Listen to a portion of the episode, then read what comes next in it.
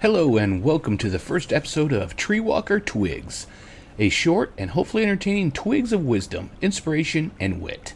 Today we're talking about something truly special green beans. Now, I know what you're thinking green beans? Where's the inspiration in that? But stay with me here, because, you know, I'll have a point. I may ramble, but I'll have a point.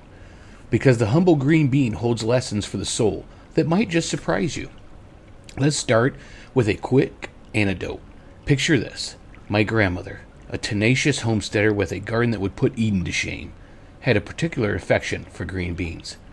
Every spring, she'd sow her green bean seeds, nurturing them with love and patience. Come summer, her efforts would be rewarded with vibrant green vines, flourishing with crisp, succulent beans.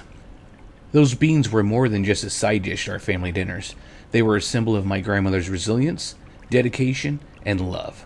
Attributes she poured into her garden, and by extension, into us, her family. The green beans in our plates were not just food, they were lessons of patience, the result of months of care and watchful tending. They were proof that nature rewards those who respect her rhythms, and the taste, nothing bought from a store could ever compare.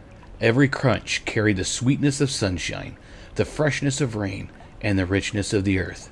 It was nature, right there on our forks. So, how can green beans inspire us? Well, they remind us that the simplest acts, planting a seed, tending a garden, picking a vegetable, can be profoundly grounding and rewarding. Green beans show us that the process is as important, if not more so, than the result. They teach us patience, resilience, and connection with the earth. They nourish not just our bodies, but our souls too. And the best part? You don't need a sprawling garden to grow beans. A small pot, a little sunlight, and some care is all you need to bring a bit of this green magic into your life. So, let's take a leaf out of my grandmother's book.